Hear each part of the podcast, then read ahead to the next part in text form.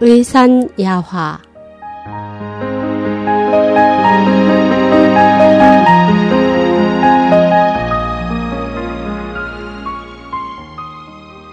(21일간의) 딸꾹질이 침 두 개로 글 이덕부 어느 날 이른 아침 시간이었다.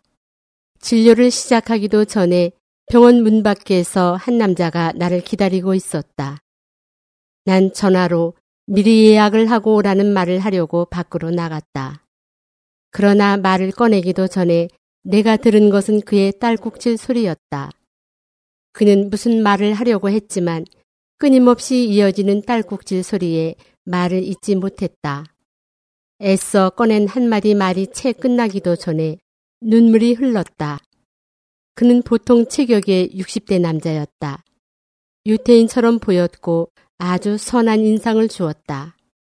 힘들어하는 그를 그냥 둘 수 없어 나는 그를 진료실로 데리고 갔다.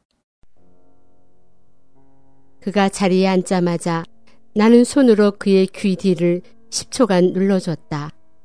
그 다음 한 치짜리 침을 이용해 귀 뒤에 있는 예풍혈에 침을 놓았다. 순간 딸꾹질이 멎었고 그는 놀라서 아무 말도 하지 못했다. 잠시 후 그는 내게 자신의 병력을 들려주었다. 그는 지난 3주 동안 1, 2분마다 딸꾹질이 나서 어쩔 수 없이 병원에 입원했다. 병원에서는 별다른 방법이 없이 수면제와 생리 식염수만 처방했다. 수면제를 먹고 잠이 들면 한두 시간은 편했지만 잠에서 깨어나면 곧 딸꾹질이 시작됐다. 이렇게 3주를 버티는 동안 그의 고통은 이루 말할 수 없었다. 내 진료실을 찾기 전날 그는 자살을 하고 싶을 정도로 증상이 심각했다고 했다. 그런데 그의 친구가 나를 찾아가 보라고 말했다는 것이다. 침을 놓고 15분이 지난 후에도 그의 딸꾹질은 다시 재발하지 않았다. 난 집에 가도 됩니다. 단 침은 꽂은 채로 한두 시간 지난 후 뽑으시면 됩니다. 라고 말했다. 그러나 그는 불안했는지 진료실을 떠나려 하지 않았다.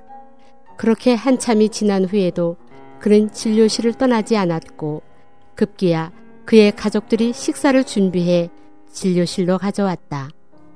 그동안 딸꾹질 때문에 음식을 먹지 못해 수액으로 버텼던 그는 20여일 만에 맛있게 식사를 했다.